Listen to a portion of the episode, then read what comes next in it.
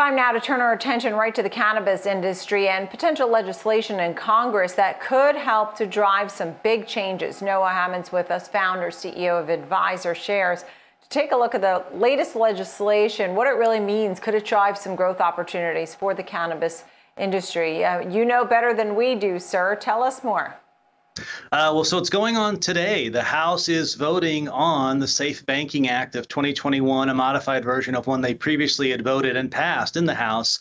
Um, this one won't provide U.S. cannabis companies the ability to uplist on national exchanges in the U.S. Most of these companies are listed in Canada but trade OTC in the U.S. But this banking solution, which is a small step towards you know broader changes in the cannabis space, is a much needed solution to deal with cash, to deal with banking for these cannabis companies. There are now over 300,000 employees in the United States in the cannabis industry, and they're forced to do business uh, on cash transactions. It's simply just not safe and not a great way for uh, you know a developed country to operate companies. And so it's really important piece of legislation. It's you know it should get through the House easily. It's got to go on to the Senate from there.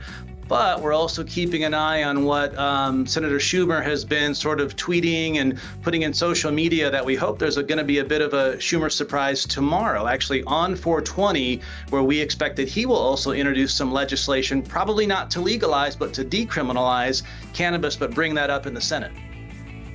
So, what will that mean? And to decriminalize cannabis here in the states, that kind of legislation, which is different than what we, you were just explaining about the current um, legislation. Could we see more M&A activity, more success for the industry? What does this mean?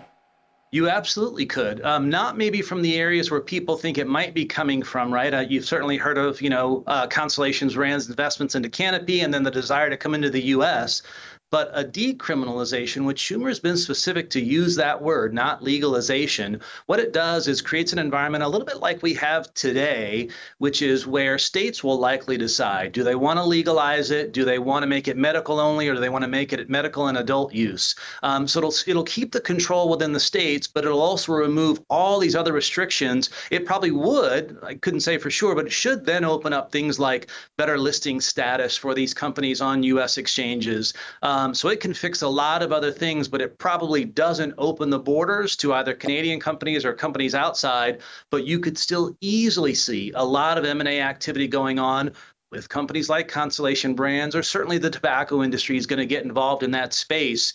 Um, you know, we actually run a Vice fund. You've had Dan Ahrens on uh, your uh, your show before talking about cannabis. He also runs the Vice ETF, and it has those very companies that we think are going to take advantage uh, as this legislation finally gets the the needed exposure that it gets, and hopefully gets the votes that it absolutely needs.